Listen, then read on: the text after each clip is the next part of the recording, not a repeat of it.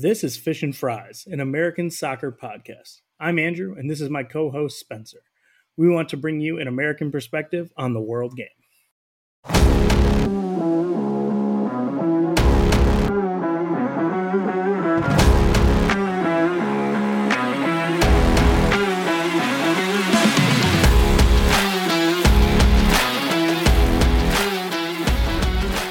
Welcome back to another episode of Fish and Fries, American soccer podcast. I'm Andrew here with my guy Spencer. And Spencer, we made it. International break. The first checkpoint of the Premier League. How you doing, buddy?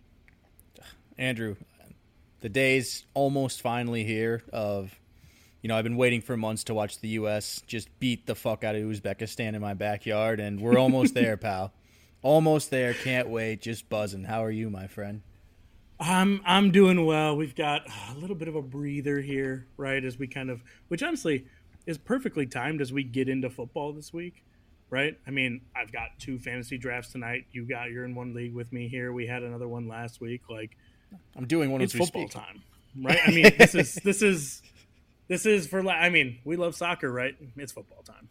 It's time. It's it's football time. I'm glad the Premier League scheduling like the best scheduling they've done. If they're, I think we both think the Premier League scheduling is a little bit shitty. The best thing they did was clear out for next weekend, because dear lord, I don't know that I would have consumed a lot of soccer this upcoming weekend. Yeah, it's about to be that funny time of year where like I wake up on a Sunday morning and it's like, do I watch pregame football or do I watch like Aston Villa versus Luton Town at 11 Right. a.m. hmm. But then they do like the terrible thing of they put like your club on at like 11 o'clock on a Sunday, and you're like, come on, guys, fucking, I got red zone seven hours of commercial free football. I've only got so many screens here. Jesus. Right. If they do that and the Reds and Red Zone and like the Vikings play, it's like I'm out of screens. I'm out of screens. I'm stressed out. You know, that's of course like, you know, Chelsea at 11, Vikings at noon. It's like who's going to ruin my day first? It'll be kind of a fun fun game to see who can do it first here as um as the Premier League takes a break. They're on an international break, so we will have some uh, USMNT roster thoughts. We will have a little bit of breakdown and some con- uh, conversation about Spencer's best friend Greg Berhalter retaining his uh, his post. Uh, Spencer's absolute best friend Greg Berhalter. Um, The GOAT. but yeah, no, would you rather have him or an actual goat, Spencer? I don't know your. We'll get into it. We we actually will get into it, but uh, um, and then we'll wrap it up. We've got some Premier League kind of like first. I think you put it a good way earlier. It's like it's the first check mark of the season. It's the first time to look around and evaluate. So we're gonna look at kind of the league as a whole, see where we at. We've got five burning questions, declarative statements that we either will agree or not agree to, but. Um, other than that, buddy, I think uh, I think we're about ready to roll here. Let's do it, dude. Let's talk about this U.S. roster, my friend, because it's uh, sir. as spicy as it can get for a friendlies against Uzbekistan and Oman or whoever the hell. But Yeah. Yep. Yeah, it is. That's uh um it really just takes the wind out of your sails to like say who they're playing against in these like it's like the college football buy game, right? Mizzou br- pays some little sister of the poor to come in week week 1 and absolutely hopefully get shit on, right? It happens all the time in college basketball, right? Teams have them all the time, but um I don't know. Maybe someone's got a better reasoning for it, but a international window that is filled with Oman and Uzbekistan is not competitive. Is not fun. It's games, but I don't Well- know what you want me to say about Oman and Uzbekistan. well, we've got um, we've got week zero in college football, as you kind of referenced. Like this is just international break zero, Andrew. It's just you know pay the pay the poor people of the world to come to America, spend a nice week in beautiful St. Louis for Uzbekistan. Oh, and I didn't know you guys got ass the big. Did you guys get the big draw of Uzbekistan? Yeah, the Uzbeks are just buzzing? running wild in town. Yeah, it's it's I'm assuming Metro Booming's just booked all week through. it has to I be. mean, I mean, actually, it's it's actually that actually actually makes you sad. Is it in the new stadium too? That you yeah, guys just in the built? soccer Like, stadium. Yep. in a in a parallel world where a country that has ever made a World Cup comes to town, Spencer's probably there, or at least has a shot at looking at the game. You know, looking at the ticket prices and being depressed. But you know, Osmar. Well, we got there at least. Oh. I mean, that, well, that was really the that's the hold up here. Of we looked at the ticket prices, and I was like, "There's no way for Uzbekistan." There's, Ooh, there's hold no on. Way. Let me guess. Let me guess. Let, do you? If you know, you let me guess what you were looking at the other day. The pricing to watch the men's national team play against Uzbekistan is it under $150 per ticket? It's about you're you're right in about the neighborhood of the cheaper oh, seats in there was around 150. Word. Last I looked, it's been a, it's been a couple weeks to be fair. The U.S. Soccer Federation is, I mean, when you put, I guess when you put them up against all the other soccer federations of the world, like it could be Spain, I guess it could be worse, but holy cow, just the absolute corruptness of whatever that price is, just an absolute travesty, especially when you know you're getting like hometown boy Tim Ream back into the squad, right? Like this is a, basically a homecoming for him. Um, no Josh Sargent, but I mean, should we talk talk squad a little bit here and, and see what we got? See what we have thoughts on the uh, men's national team roster? Because honestly, for te- for teams we're not excited against them playing, the lineups will be good. It's a good squad. the lineup should be exciting. Yeah, I mean it's it's a damn good squad, Andrew. I mean you look through it. Um, couple guys you'd maybe expect to be there out through injury. I know Sargent. You said um, I think he's quite possibly in that like third striker role for this team overall. But um, I mean overall, we're, I mean, we're talking just forward wise, even like Brenden Aaronson, Balogun, Pepi, Pulisic, Weah. I mean that's a pretty stacked group, Andrew. Just right mm-hmm. there alone. Um, yeah. And it kind of translates through the rest of it. I mean, on defense, you've got, you know, Jedi's there, Miles Robinson, Chris Richards, Tim Ream, like you said. Um, midfield, we've got guys like Musah. Musah, McKennie. Yeah. So, yeah. I mean, this is a pretty close to full strength roster, Andrew, with a couple of exceptions, like guys like Sargent, Tyler Adams out with injury. But otherwise. Yeah um, Pretty good. They're bringing. I mean, they're they're bringing their big boy pants to this fight with Uzbekistan. and speaking of big boy pants, you'll notice one person we uh, did not say was making the roster, and it is Gio Reyna has been left off the roster. Um, it was kind of cited as like due to injury, right? Um, but there's been a lot of like kind of nasty reports that uh, you know he's injured, and then like Greg hasn't talked to the guy, which is infuriating, right? After all the drama that was going on for the last like year when Greg got suspended for six months and everything else. Just like you guys haven't had a phone call. We're just gonna be no one's gonna put their big to bring up big boy pants to bring it full circle. No one's gonna put up in their on their big boy pants. We're just all gonna just not talk to each other like adults. It's great. Love it. The incredible leadership for Greg. It's just shining well, through.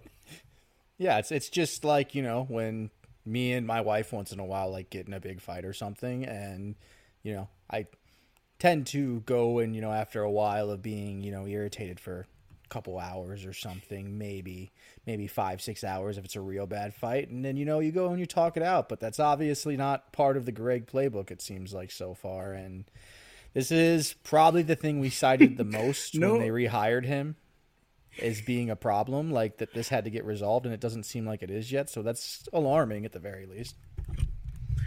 Yeah, it's just the kind of growth. It's the kind of lack of growth you absolutely don't want to see. Reyna's one of the most talented players. Greg is the coach, like it or not. Um, they had every opportunity to even just not, not even have to fire him. They just had to not renew his contract, right? They had to not bring him back and there was all these reasons not to and people you did you wanted them out after the world cup right before we knew all this stuff was going on right it was a time for transition and change and we've instead doubled down right? Brought to you by the people that are going to be charging you um, $150 plus to go see uzbekistan in st louis is the same people that didn't want to change anything. Um, it's just really frustrating right? To have that kind of stuff not even then make progress, right? Because you think if you're rehiring the guy, right, or bringing him back, condition one has to be like you and Gio have to figure this out, right? Gio Reyna is is a talented enough player that he's not going to be left out of the national team picture, right? Especially going forward, right? You could argument you could make an argument maybe he didn't fit the system with everyone healthy in the World Cup. We gave him the benefit of the doubt. And granted Gio has been hurt, but no conversation. Like y'all didn't talk. This would have been the easiest time ever because you don't have to bring him in, right? Because he's hurt. You don't have to bring him in, but to be like, yep, me and Gio have quashed this. We're gonna take some time, and you know he'll be ready by the next one. It would have been so easy to do. What are we doing? Yeah, um, it's it's frustrating, right? The only reason I'm not going to completely, you know, crucify Greg on this, I suppose, is the teams we are playing, right? Um, but if we get to a point like you're saying, this would be a good time to just kind of get it out of the way, like have that awkward reunion type of thing, just get it all done. For, so when you get to the bigger games, the bigger windows, he's you know the squad's integrated. This isn't a rift that's still yeah. ongoing.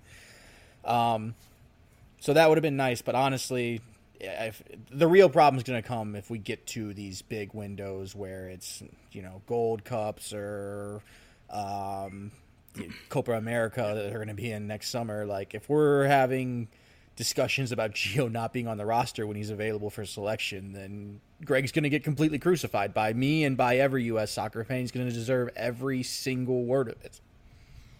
Right. Even like you look ahead, like we've got an international window in October where we play Germany and Ghana in two days, in or in a span of three days. Wouldn't you want your best attacking players for that? Maybe you would think you would want to have them in and someone who can pick a pass and you know show that kind of growth and maturity but nope we're going to be petulant. Let's push the drama out for another month if we can get it. Um, do hope Gio's feeling better. Do hope he's close to coming back and playing again for Dortmund. Um, that's been really kind of a bummer to start the year but we've the guys we've got in camp is a fun is a fun group. We got the the new Italian contingent right? We got this McKennie, Weah building up the team chemistry. We've got Pulisic, Yunus Musah hanging out in Milan with Olivier Giroud. Um, and then like Matt Turner, absolutely solid. One comes in. Chris Richards is going to get some play time. You got to imagine. Um, are we excited about any kind of the the newer faces here? I feel like we kind of know what we've got with that group, right? But are we are we excited about any of the kind of newer faces on this roster kind of catching your eye, Spencer? Um, I mean, probably the guy that would be the most exciting that we haven't seen uh, much of at least yet is you know see how Folarin Ball- and Balogun continues mm-hmm. to integrate into this team. Right, obviously, I think that's the low hanging fruit here of what's exciting coming in because we've only seen him in that Gold Cup for a couple games uh, leading up to this. But um, couple other new guys on there. Like I don't know much about him. Kristoffer Lund is. I, I had to look him up because I'd never heard of him. He's he doesn't Danish have a picture guy. on the soccer uh, web website yet. So right, he's a uh, Danish. Danish, but had an American mother, I believe, is what I read, and um, he's a fullback for I think Palermo or something, Serie B. I know he's in Serie B. Okay, but had a nice play in training. I mean, they just they're only going to tweet out the nice stuff, but yeah. you, you get what you get. I, would, I, guess. I would, I would, I would love like a sarcastic like USMNT account to just, you know, tweet like just Mark McKenzie just fluffing the ball, just fluffing his lines or something like that. Like, just what are we doing? What are we showing to people? Yeah, just, just give us all of it. Yeah, but like he'll be interesting. Uh, Kevin Paredes, we've seen him a little bit at Wolfsburg do some nice things. Mm-hmm. I'm excited to see him get his first cap here. And um, I love a um, speed merchant, Spencer. Yeah, love a nice. You know me, I love merchant. love a speed merchant. Happy to have you. You're flying up and, and down a wing, bud. and then like one other guy we haven't seen a ton of, who I'm excited to see is uh, Malik Tillman. He's only got yeah, I think like three or four caps pick. under him.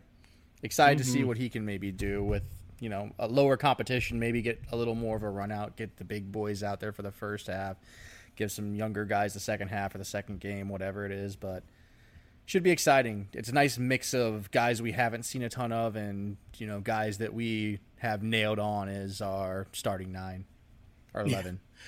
Yeah, yeah this would be a great group to. If they had a real, I, I can be I can probably talk myself into be excited about nine of these guys. It's the other two I'm so, I, I worry about Greg picking.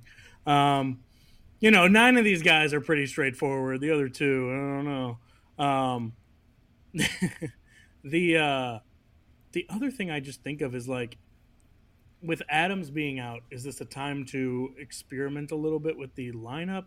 Um, the addition of like Luca De La Torre and Johnny Cardoso makes me think maybe not. Um, that they're just going to play the same standard thing that Greg always plays. But I think it would be a fun way to get like, or put Mo- Yunus Musah back there, right? Like he did so well this summer, and then let McKennie and Tillman get forward because that's that's I think where Tillman is going to shine most, right? All his highlights we've ever seen are goals, right? Of him getting forward using his big body and and kind of putting things in the back of the net there. So I I think I think it'll be fun. I don't know how um the the opponents themselves just are are a little difficult sometimes to get super super excited for, but I think the uh I absolutely think we can have kind of a fun productive uh window here. Yeah, for sure. I mean, look, it's it's us. It's it's all U.S. fans, right? We're gonna sit here. They're gonna pound Uzbekistan like five nothing, and somebody's gonna score a wonder goal, and we're gonna be like, "Oh, this team's got it." Like, we're good. We'll all hate Greg still, but we'll be like, "This team can win," and despite Greg, will be great. Or they'll like somehow grind out like a 1 0 win or maybe, got, dare I say, even a draw. And we're all to overreact and say, Greg's lost the whole plot. This team won't play for him. Bring back fucking whatever his name is that was our caretaker manager a few weeks ago. I can't even remember. Oh. I'm totally out of my brain. Anthony something. Yeah, as, as you say, I knew Anthony, but, you know. But I, oh, man, it's. It, this is the fun of being USMNT fans. Is it's just a completely delusional hyperbolic space and we're going to overreact to everything and i'm just excited to be back to that honestly more than anything that's that's literally what we're here to do like we're here to be excited about it we're here you guys do not have to watch these games i will find this game somehow and watch it and have an opinion for you i promise um, as as annoyed as i sound about the scheduling um, I do wonder if we are going to run into this a little bit more often, just with not necessarily having qualifiers we have to play, right? Um, in the upcoming months, like we've got really good friendlies lined up, right? We told you we play Germany, we play Ghana in the space of just a couple of days. Um, but I don't know. I don't know how often we'll have that kind of easy ability to do so, right? Um, it may be that kind of we're playing the obscure nations that also don't have qualifiers or don't have anything going on in the window, right? Like that. That could be the reality we're kind of headed towards. Yeah, for sure. It's um, it could be a barren wasteland until next summer, Andrew. Besides friendlies here and there, um, but we'll be traversing through that wasteland, Andrew, as we always are. Well, speaking of traversing through a wasteland, I think it's time to get to what has been a fun, interesting at the very least start to the Premier League season. Unless you got anything else about the uh, the boys in red, white, and blue coming to your hometown, are you going to be hosting a dinner or anything that they can come to? Anything you want to publicly invite them into your home? Um, sure. Uh, yeah, boys, if you're tired of Greg and his weird speeches and volleying balls and shoes and whatever he does, uh, you can come over to my place and I'll throw some. I, have got like a big Costco bag of chicken nuggets. I could just throw a lot of those in the oven, I guess. if that's interesting yeah, to any of them. I was gonna say, like, you get the smoker rolling. I know you got the smoker, right? I mean, it's a pretty open invitation. I would say. Joey Scales maybe is top of the invite list. I mean, we haven't I'd brought him up yet. God Scales. knows we love Joey Scales around. Um, yeah, if you, if, well, I will say if you guys want the smoker, I'm gonna need a little heads up. The you know meat's got to defrost. We're talking 12 hours here instead of like 20 minutes on the chicken nuggets. So, get in my Twitter DM sooner than later. If you uh, that that is also the way we are uh, transitioning and uh, letting everyone know about Spencer's breakoff podcast called "We Want the Do You Want the Smoker," where he just gives the hottest of takes from around the sports landscape while cooking meat. It's a nine and a half hour podcast, and it really marinates. It really marinates. By hour seven or eight, his sports takes will really be fucking you up. Yeah, just I'm just like gonna be just pounding alcohol the entire time. So by hour like six, it's gonna get really entertaining. Yeah, and if nobody checks it, it might absolutely burn down the entire neighborhood. You never know, but that's why you got to keep an eye on these things, man. Um, but no, I think it's uh, time to talk about the Premier League, talk about where we kind of where we are, where we've been, where we might see things going. Um, but any general thoughts before we get into the big five questions or declarative statements, I guess it is, coming your way for the Premier League? No, I mean, like kind of you said earlier, um, this is really, I think, a great time to look back. We're, what, four games in for every team got a good idea. We've seen every team get out there against different levels of competition, uh, except for one kind of that we'll get to that's only playing fucking the top of the league. It feels like every week, but um, yeah, I, I, think it's it's good. Like it's a mile marker one kind of of this season, right? Of this long 38 game journey we have. So excited to kind of look at it and kind of see, like pro- project, just kind of see what we think things are gonna turn into the rest of this year, Andrew this this is absolutely the first stop on a road trip. Which, um, if you've ever taken a road trip with my family, we got everybody locked in the car. Everybody's locked into what they're doing, and we are not, you know, we're not really stopping for stuff. However, 10 minutes into being on the road, my dad will make a stop for gas, or not even for gas, because the car is gassed up. He is ready to go. It's a stop for coffee, right? Mm-hmm. So this is the dad only coffee stop um, no one else is allowed out of the car. We're not getting something for everybody, right? This is not an all skate. This is just to stop and look around, take a minute, and really focus for the long drive ahead.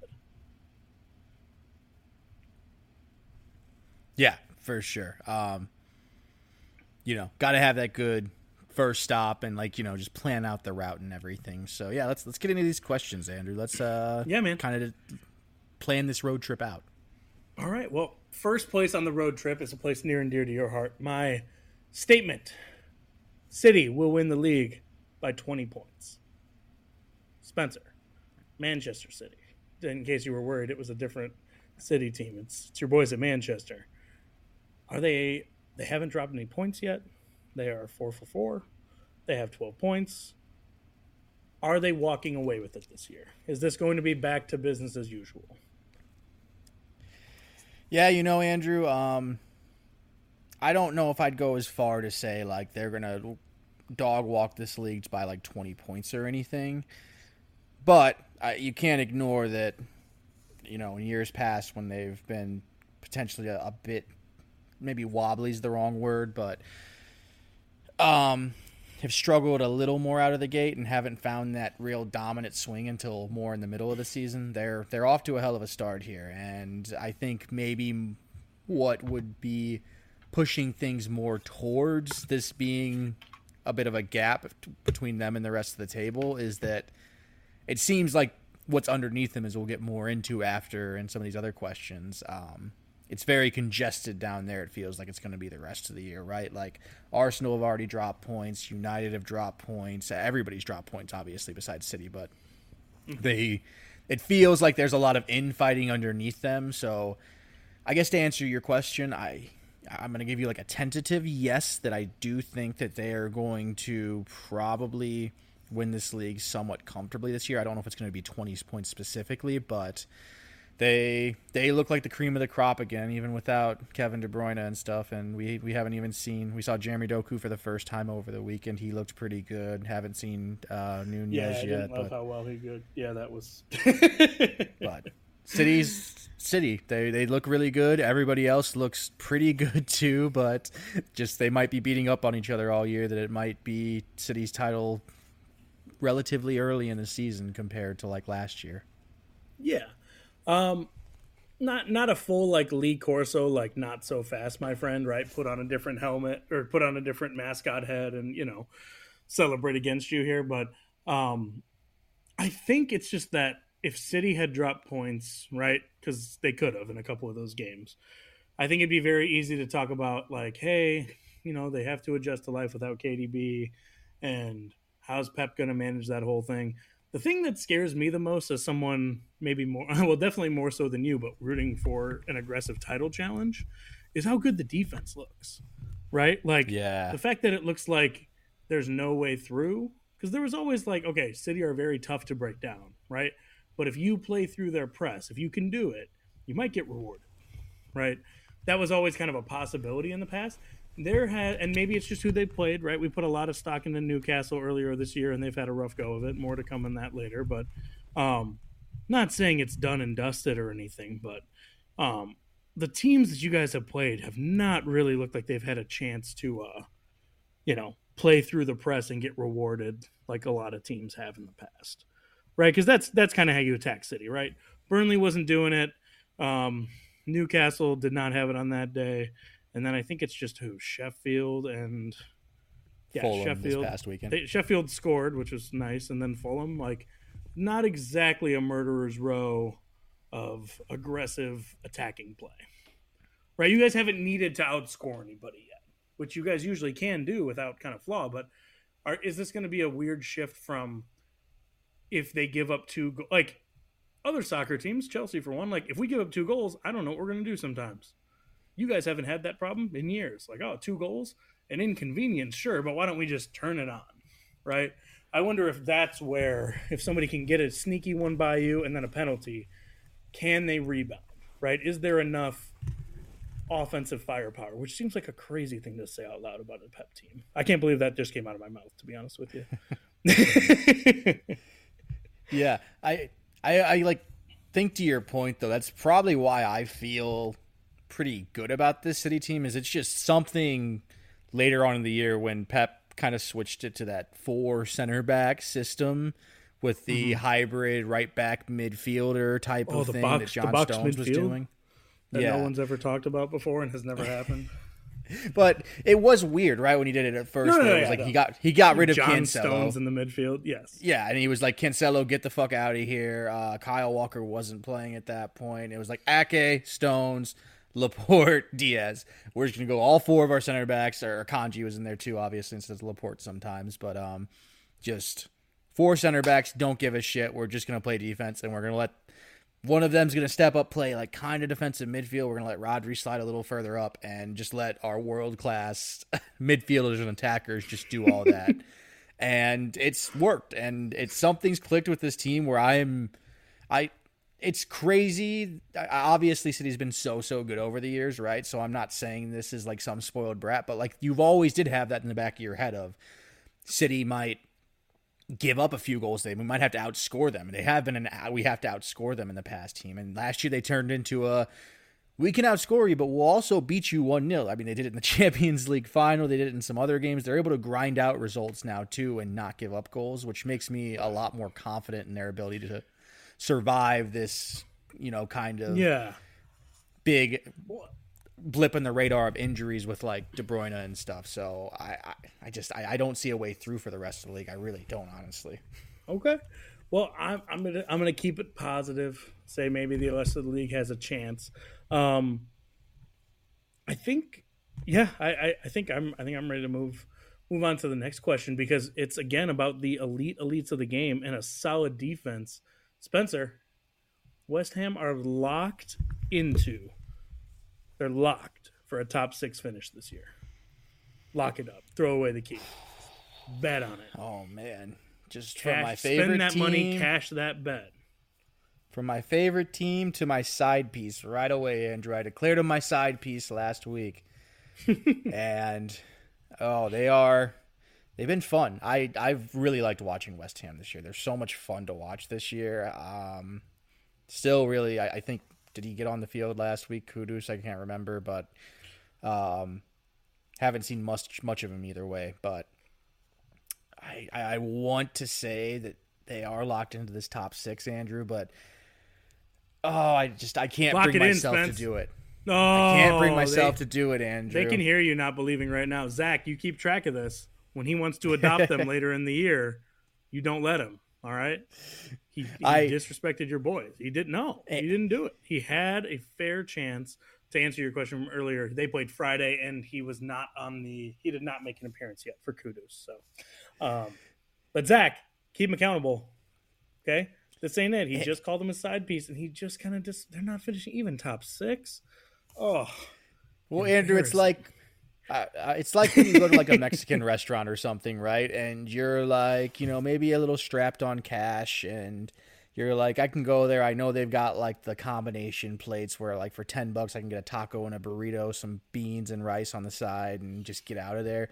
But then you see the beautiful sizzling plate of fajitas come out, and you go, man, maybe I should get some fajitas. And you look at the menu, and it's like twenty two fifty for the fajitas, and you're like, I don't know, it's a little steep. I just, I, I don't think I can tomorrow. buy it. I can. Um, I just, I, I, know I'm. That's where I am. I'm, I'm, I'm teetering towards buying the fajitas, but I don't. I, I just you know, I've, I've only bought. Now I'm busting out the second credit card because I only bought ten dollars in cash with me, right? So it's. I, am gonna have to say no on West Ham here, just because okay. it, it has less to do with West Ham. I think they are quite good. I think they're gonna be in and around that all year. Uh, like I'm, I'm kind of sitting on both sides of the fence. I understand, but just it's that the table's so good around them, right? And there's teams that we think that are behind them right now that are going to rebound very well. Like uh, United's behind them right now, obviously. Um, Newcastle's had their tough start to the year. They're back there, but like there's teams that are going to come into that mush with them. I don't know if West Ham has quite the depth to survive it. I think they're going to be right yeah. there though. I'm going to say they finish seventh though, and they're making another UEFA Conference League dream run again next season. Oh man. Um yeah, I, I, think you you make a good point, right? So they sit right now tied or tied for second with 10 points. Currently sitting in fourth on goal difference. Um and you've got Liverpool, Liverpool and Tottenham who have been off to really pretty good starts. Arsenal's right there. West Ham's the surprise team, right? Just with how well they've done. And you look underneath them and you go, well, Brighton's right there, and Brentford can be solid, and Villa, United. I don't know if Chelsea's ever going to figure it out, but Newcastle are pretty good, right? You can look all the way down to, I think, reasonably like 14th place and go, there was a better team sitting right there, right? And you can't always do that, right? And you wouldn't do that for every team, but reasonably hot start for hot start for West Ham. It hasn't been as soft a schedule as some of these other teams have had, um, but really, it's it's been pretty good, right? They've they've looked I as a as a Chelsea fan, I can't ignore what they did to us in their home ground, but I can't imagine anybody walking in there and bullying that squad and really doing very well without just absolute class performances. So, um, we you've said it about them before. I think they're lined up to be everybody's like bogey team. Is like, oh, you dropped two to, you know, you like you lost on the road and drew them at home, right? That kind of thing. But those points really add up. If they can just build a fortress and in their stadium, right? They can. Uh, I think they can. Possibly, I think they can finish top six. I think they have the talent and play style to do so. Right? You bring up Kudus, you bring up James Ward-Prowse, who I've always loved. Um, you know, and they've they've like replaced Declan Rice in parts. Um, but they are. Uh, I, I think I'm gonna have them in the top six, man. They're they're they're what they've been doing is completely replicatable, right? It's not like they've had like a crazy goal scoring run from like Michail Antonio, right? It'd be one thing if you looked at the table and you were like, oh, West Ham are in, are in fourth right now, or they're tied for second. Oh, what's going on? Oh, their striker has seven goals all of a sudden, right? you know what I mean? Like those, those things kind of happen every once in a while. Somebody's off to a hot start.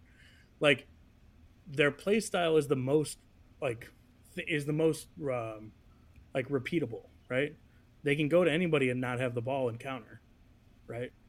That's that's the hard. That's a easy easy thing to do and a hard thing to do well. But they've been doing it so well. I I think I'm going to put them in the top six, man. I'm ready to lock it up. I'm ready to lock it up. Zach, get excited, buddy.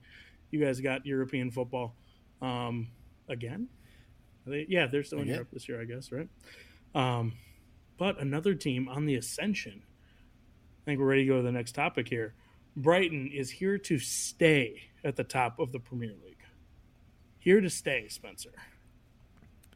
Yeah, Andrew. Um, obviously, last year they took that step of you know really putting themselves up there. They've kind of had this nice climb of like surviving to like being comfortably mid-table to like last year they kind of broke into that upper echelon of the top half of the table and um yeah I, I look at them there's some cause for concern to me of just I think this season is the big make or break one, right? They've been very good so far this year. They've had that bogey game against West Ham, as you kind of just said. They're going to be a bogey team for a lot of people, but um, Yep. I, I think for Brighton, it's it's. I- I'm not ready to say they're like a staple at the top of this table quite yet. Um, call me, I'm just pessimistic today, I guess, for all these teams. But I, I think for Brighton, I Well, need to not every team. I can think of one team you were pretty positive about, pretty glowing, Yeah. Oh, pretty shocker! glowing Bias, uh, respect. Yeah.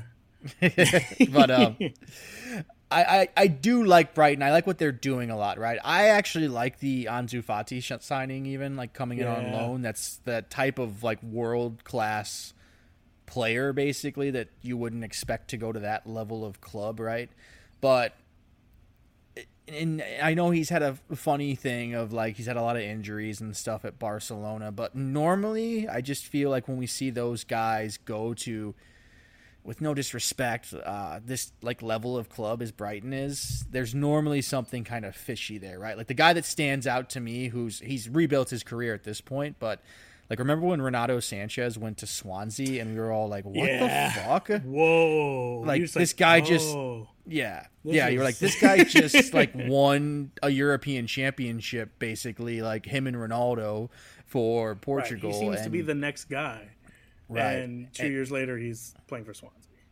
Right, and oh. Brighton's Brighton's so much better than Swansea, right? I just more mean this as a club that doesn't have a super rich, You're just like yeah, winning you're just bringing history. up bird clubs. I got you.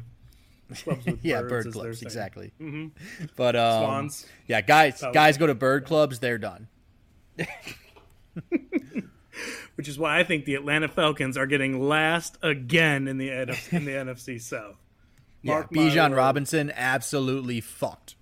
But, uh, Demand a trade now. Demand a trade now, Bijan.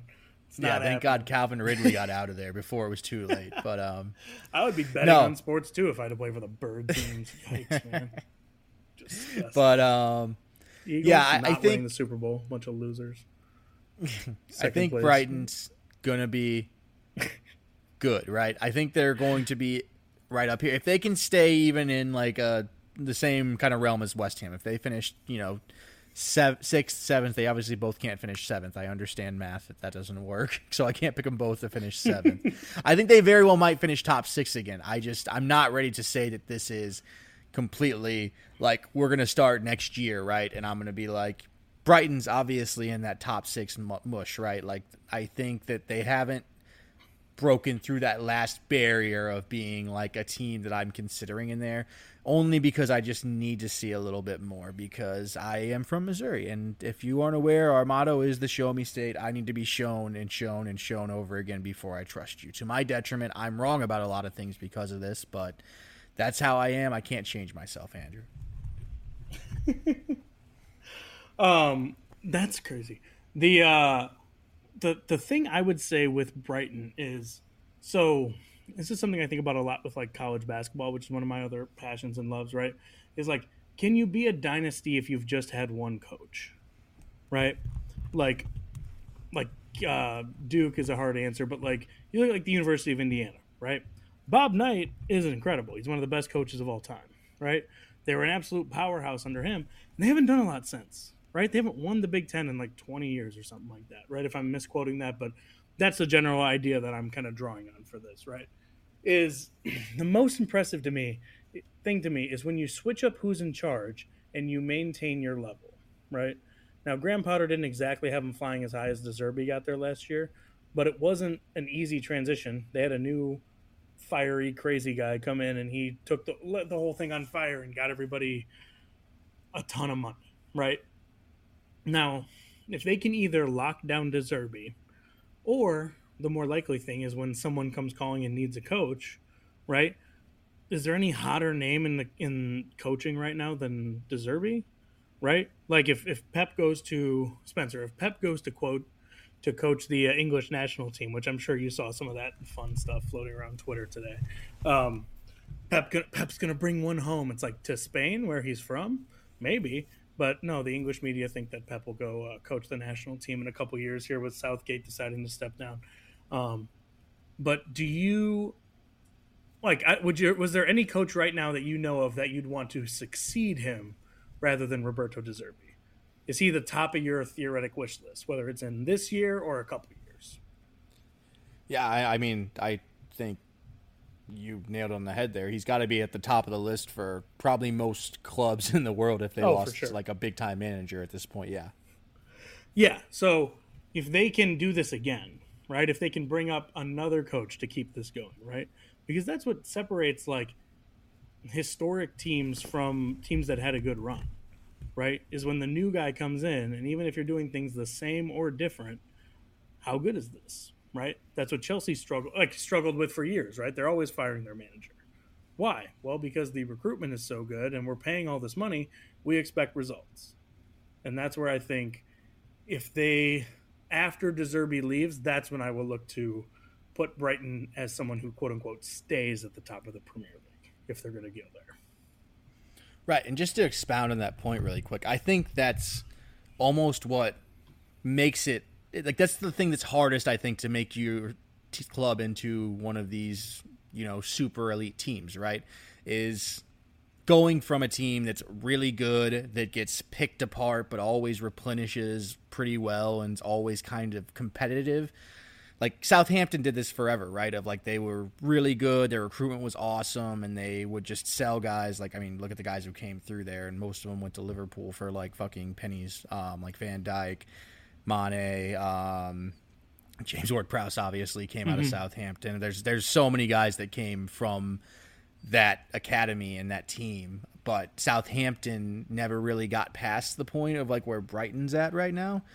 And I think that's just a testament to how hard it is to go from one of those type of teams to being a team that's yeah, you can buy some of our players, but we'll also like like Brighton still hasn't shown that they can Uh, which they, they can't. I mean, financially they can't. I understand that, but they if if somebody comes with enough money, they're selling a guy, right? Like you look at a team like Chelsea or City or Liverpool, like look at the Mo Salah thing right now. Like Saudi Arabia is offering all the money in the world, and Liverpool is still saying no because this guy's too important to us, and we don't really care.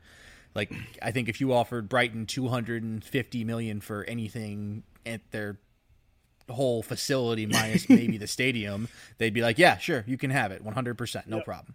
So breaking into that next echelon of teams is going to be very hard for Brighton. Um, but hell, Chelsea I, would like to fund it. We can do it. We can get you there. yeah, Todd Boehly is uh, your number one fundraiser if you're Brighton and Hove Albion for sure.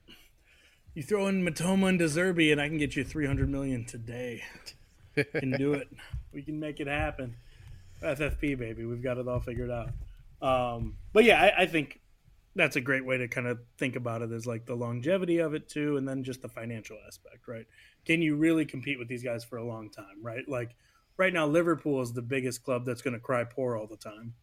You can't do that right? You have to you have to pretend to be a little bit better than that. You have to go the newcastle route. You got to have this money or you got to be the smartest and the problem with being the smartest is people start nitpicking your guys right mm-hmm. they start taking backroom staff they start taking the people who make this work yeah, and I think just to kind of close on this, just to say one nicer thing about them because I know we've kind of come on them a bit hard. It sounds like in this segment. I, I spoke about Ansu Fati a minute ago. Like getting that caliber of guy to agree to come there, like he needed to go somewhere to kind of re, not rebuild his career completely. He's just been injured so much lately at Barcelona. Kind of that's yeah. obviously a there's no it's obviously a world world class right team, now. right? That's mm-hmm. a world world class team. He could have gone to really big clubs. I bet like places like in Italy, like I, I mean Juventus, the Milan teams and stuff. I mean, I would imagine those have, would have been options for him of where he could have gone and got a lot of playing time. He chose mm-hmm. to go to Brighton, and that says a lot of good things for Brighton that they're able to recruit that level player, right? So if they can stay in that realm, stay competitive, and st- keep bringing in guys like that, they could take that next step, Andrew. That's kind of their path to it, I believe. Yeah, there's. I think that's. It's not a. It's not a far off world where Fati looks great, secures a 30 million pound move to Brighton permanently next year, and him and Mitoma are the best wingers in the league, right? Like that's that's not that's not an immediate possibility, but if that ended up happening, would any of us really be shocked? Right? If next year me and you are doing the preview and going, well, yeah, the best wingers in the league go to Brighton. You got Fati on the on the right and Mitoma on the left, and you know what are you going to do? Those two are a problem, right? We could start tweeting like the NBA tweets about fictional backcourts that are never going to happen. Kyrie and Tony Parker would be a problem. Like, no, they wouldn't. They'd be fine. They'd have some issues. Every team does. Like, shut the hell up. Can't stand that. Yeah, yeah Andrew. I, I, I don't think many would be shocked by that. I think maybe the only one would be Todd Boehly because he'd be shocked that they weren't playing for Chelsea yet. So, well, they are the right age profile. And that's what we do, apparently. James Maddison, 26 years old. Fuck off, you ancient motherfucker. We don't want you. Um, and that's been depressing Chelsea talk. Um, into, I think one of the one of the most fun questions we kind of have here. Um, I'm going to go to I'm going to call a little bit of an audible and save the relegation question for last year, but this is this rough patch for Newcastle is a blip on the radar to a top four push? Oh, so this is a tough one, Andrew, right? Because if you asked me this a couple weeks ago, like after they played City, I had it locked in of I think I was on the podcast as saying, you know, this Newcastle team is going to be fine. They're good. I can see it when I play them. They're good. And then things got a little sideways when they lose despite being a man up against Liverpool, blow a lead, then it's like, oh, that doesn't look too good. I don't really love. But maybe that. you know it's it's Liverpool. Maybe I don't you know I don't know. Maybe yeah, maybe like you know shit happens. I guess you know they'll they'll probably be fine. But I I didn't love that one. I got to be honest. That was cause for a bit of concern with me. And then this past weekend, three one against Brighton, who you know we've just had a nice session of saying some nice yep. things about Brighton, but if I mean that's a team that Newcastle probably thinks that if they're going to look, they're still even though they made top 4 last year, they're still trying to cement their spot as one of these locks for being in that big 6 type of territory as well. Um I think I'm going to side on the game of New like the Newcastle games I've watched this season, sat down and watched all 90 minutes of, uh, would be the Villa game and the City game, and I think that this team is good enough that this is just a blip on the radar. I think they're going to iron this out okay. because this is a hell this is a hell of a start to the season, right? When you go Villa, who's a sexy pick to be good this year, you go Man City, who I just said is probably going to win the league by 20 points. Then you go Liverpool, who's good, and Brighton, who's going to be right there in the big in the top six argument all year. That's a that's a murderer's row, right? That's about as tough as it gets to start a season. Right. So yeah, one one think, for four could have been a reasonable prediction just looking at this. Right. Right. Yeah, I I think you'd obviously have liked for them to maybe mix in at least a draw in some of those games, right? But I mean, if you went into it and you said they lose the City game, they lose the Liverpool game, they beat Villa, and they draw against Brighton, then I'm like, yeah, that sounds about right. Like away at Brighton, lose to the bigger teams and beat Villa, fine. Like get four points out of that. They only get three, but I, I think they're going to be all right, right? There, there's going to be. We're going to talk more about like the relegation teams here in a minute, but they're they're going to play some really shitty teams at some point, right? They're going to go on a hell of a run, I think, at that point. And I think that this is just a blip on the right radar, Andrew, because when I watch them play, when I've watched them play, I should say, they've looked very good. They've impressed me. I think that they can play multiple ways. They can kind of suck in possession. They can kind of dictate the pace of the game. So. I don't. I'm not too worried about them. I, I don't know that that's going to rally them to a top four necessarily at the end of the year, but I think they're going to be in the discussion. I, I think, yeah, I, I think you lay out a very good point, right? That eh, looking at these teams and being like, yeah, hey, they're only going to take, you know, three points from their first four games. Well, shit, it better be Villa, City, Liverpool, and Brighton. Like that better be who you're playing, and it is.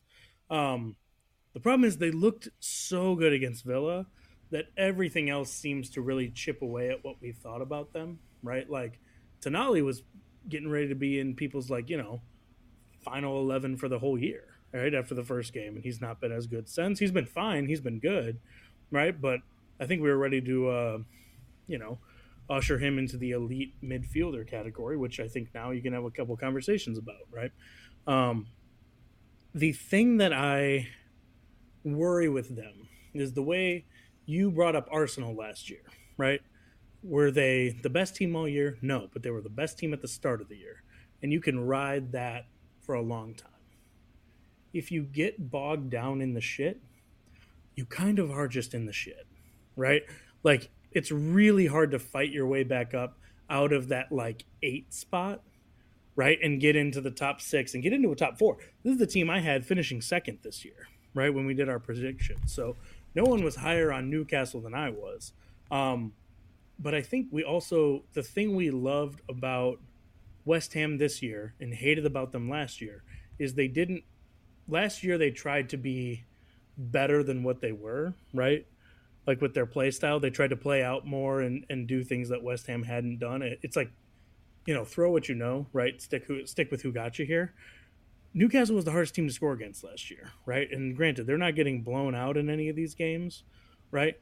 But two to one with ten men, you had a one goal lead and you lost with ten men to two Darwin Nunez strikes. Like, shut it down, Newcastle. What are we going for style here? You had a lead. Like, even when it gets tied up, it's like, okay, we'll stop the bleeding, right? It's easier said than done, obviously, against a good Liverpool team, especially when Darwin Nunez wants to wake up and act like he's incredible for the first time since he's been, been to Liverpool. Um, but even against Brighton, like just giving up three goals is a lot, right? We talked about it in the premiere or in the uh, preview, right? And their even their goal against them was late, right? They gave up a tr- uh, they gave up a hat trick to Evan Ferguson, who looks to be incredible. I can't wait till Chelsea buys him for ninety eight million thousand dollars. Um, but seems to be kind of like you know, it's like this is a going to be a crowning achievement for him is this hat trick that he pulled off for them, and really could lead to a lot more. So I just think it's a really tough time for to look at this and go, yeah, no, you'll be fine, right? Um, because we know it's easier to stumble against lesser competition than it is to run down. I think it's easier to stumble against lesser competition than it is to run down superior equal competition. Does that make sense? Yeah. Yeah, I, I think for sure that that is definitely the worry. I think too is that they just get into a funk and they kind of can't get their way out of it for a while, and by the time they start to figure it out, it's maybe too late. Uh, not to mention that um, obviously they're going to be in the Champions League too. That's extra fixtures they have to yep. deal with as well. So yeah, they would not be um, the first team to stumble because of too many games. It's right. a really tough thing to deal with. Right. So uh, it's going to be interesting to watch how Newcastle kind of goes the rest of the way here. I, I, think they'll they'll iron it out. I think they'll get on the straight and narrow. I guess I don't know if that necessarily translates to top four for sure, but I think that they'll will when we're sitting there in March, April, and we're like talking about the race for the top four. I think their name's going to be in there at the very least. Speaking of, excellent transition, Spencer. Final one here as we uh, close out this quick episode of Fish and Fries. The race for top four will be more competitive than the relegation battle this season. Something we believe in or something we don't believe in? Andrew, I've spent all this time talking about how it looks like I basically have said like fucking six teams in this episode um, are going to be in the top six, and that's not even including City, who I just said is going to win. so obviously that race is going to be great. And even despite that, hell no, because this no, relegation uh-uh, rate never. is about to be crazy, bro. Because there are so many bad, bad teams bad. this year, Andrew. And just where do you want to oh. cut off the? Where do you want to start the list of horrible teams? because I'm looking at it right now and I've got a definite bottom five. I think that just look like yikes, man. Um, I think I'd throw it to six even. I'd say the bottom six ooh. right now is all bad, just so bad. Everything from Wolves down. And and we say this out of love. Sorry, Brandon. One of my yeah, huge. He'll be devastated to hear it. Matheus Cunha is weeping somewhere. Um, but the uh, we say this out of love, right? This is the best. This is one of the best parts of the sport. It's not your hope your team loses, right? I hate that loser attitude of like, well, we can get the first pick, and I get it. I get why we all do it, right? Because God knows a quarterback would change everything, right? Or the first overall pick. What pick your sport, right?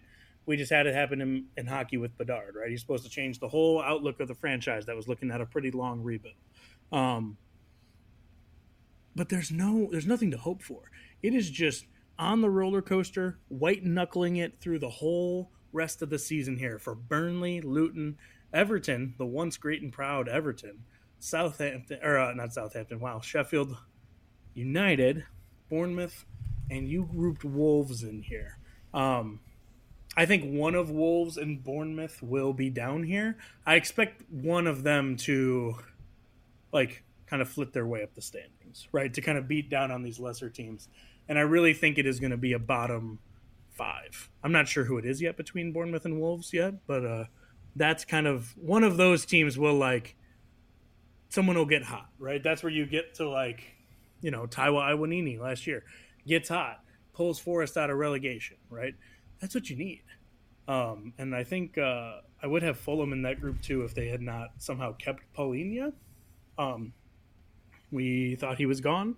He was in Bayern, getting ready to join that team, and then it fell through for no discernible reason that I've been able to figure out. So Fulham's on watch. Fulham's had a really good performance and even like a perfect send off for Palhinha, and I look at him and go, hmm, don't know if that's gonna stick. Don't know how much I buy the, uh, you know, any any attack that Willian is still an integral part of is tough to believe in a little bit. And I love Willian, but that's happening on a week to week basis.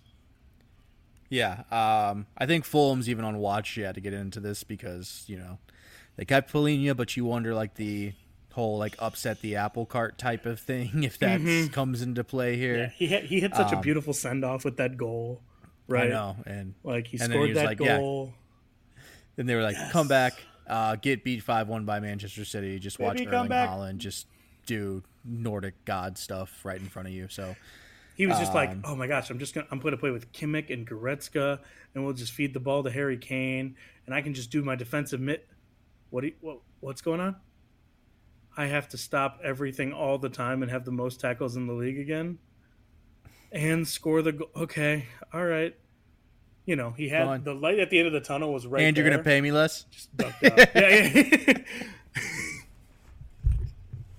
yeah, tough one for. It's uh, it's, it's that scene from it's that scene where uh, where they're gonna sell the house in uh, Step Brothers. We're not going on the boat. You're selling the house, and we have to get a job or whatever they say, right? I never get the quote. What the fuck? Be, what the fuck? Yeah, this is a house of. Yeah, this is, I'm, I'm gonna get the quote. I, I am. No one is better at misquoting a quote that I absolutely know than me. So I'm going to uh, leave it to the pros there. But um, yeah, I, I think I think the relegate as, as excited as we are, and even like for me, like as hopeful as I hope Chelsea would be a fucking part of it, which I don't think they're not lining up to do. The relegation battle is so fun, so fun, man. Yeah, I mean it's uh, we're we're four games in. There's five teams that haven't won a game yet, and then like Wolves, who I grouped in there, their only wins versus Everton, which like should only count for half. So like true. this is gonna yeah. be this is gonna be down to the wire. I think here, man. It does it does go a long way to explaining the three points. It's like, oh, the problem with Everton is they never get to play Everton, right? Yeah, it'd be so much easier. Right. Maybe Luton can squeeze out a couple games in that absolute neighborhood of an arena they have, but I don't know, man. It's looking a little hairy at the bottom of the table, and, and that's what you want. Yeah, really. it's it, it's kind of like just to kind of like put a different spin on it, it's kind of sad, right? Because one of like the fun things about this league is when these plucky underdog teams come up and they kind of you know outperform their you know what we expect of them, what we predict for them to be. They come up and they shock us all. Like Huddersfield Town's the one that super stands out to me. If everybody was like, they're gonna come up and they're gonna maybe get like ten points this year, and they're gonna go mm. right back down. And that, that well, that did happen the next year. Are the first year they did manage to survive. Aaron Mooy? Are you talking vintage about vintage Aaron, Aaron Mooy? Mooy? I'm talking still property of Manchester, Manchester City, Aaron Mooy. That can't be true. yeah. Property how? No. We were loaning him. We loaned him to there. what? Brisbane? Where's he back to Australia no, we, now? We loaned him Yikes. to uh, to Huddersfield. Well, I, yeah, they wouldn't give him back. It's called a kidnapping, I think. Well, then we gave um, him to him, and, and then they got they, and, they promptly uh, got like seven points the next year. Like, you you still want some of that pep magic dust sprinkled on you, right? I mean, Mix Diskerud isn't walking through that door, boys. We're going to actually grit and grind our way through here. Um, Shout out to Goat. sh- shout out to somebody. Uh, I don't know if I'm going to call him the goat, but uh, unless you are thinking of anything else, buddy, I think we are about ready to kind of wrap up, move on, get Yeah, back to get uh, everybody back to their first soccer football combined week, first merging of the Yeah. two great games. Yeah, it's uh it's gonna be fun, Andrew. I'm I'm so pumped for football this week. I know we gotta wrap it up real quick because you've got some fantasy football responsibilities coming up, and then we got ones together here in like another hour. It's it's just it's it's a crazy time of year. I've been doing a draft as we're doing this. Thank God it's a slow clock, so been okay, but it's ramping up, my friend. Thank God for the international break, like you said. That said, appreciate it, man. Had a lot of fun. If anybody wants to follow us on social media um, or email us in, we are getting the emails going again here. It is fishfriespod at gmail.com. Yes, sir. At Fish Fries Pod on Twitter, Dying on the Hill, not Mm-hmm. X, Twitter, and um, Sears Tower, Yeah. baby. Sears Tower, baby. But yeah, let's call it on that, Andrew. Let's go uh, draft some imaginary football players. Yes, sir. Uh, until next time, buddy. Appreciate it, man.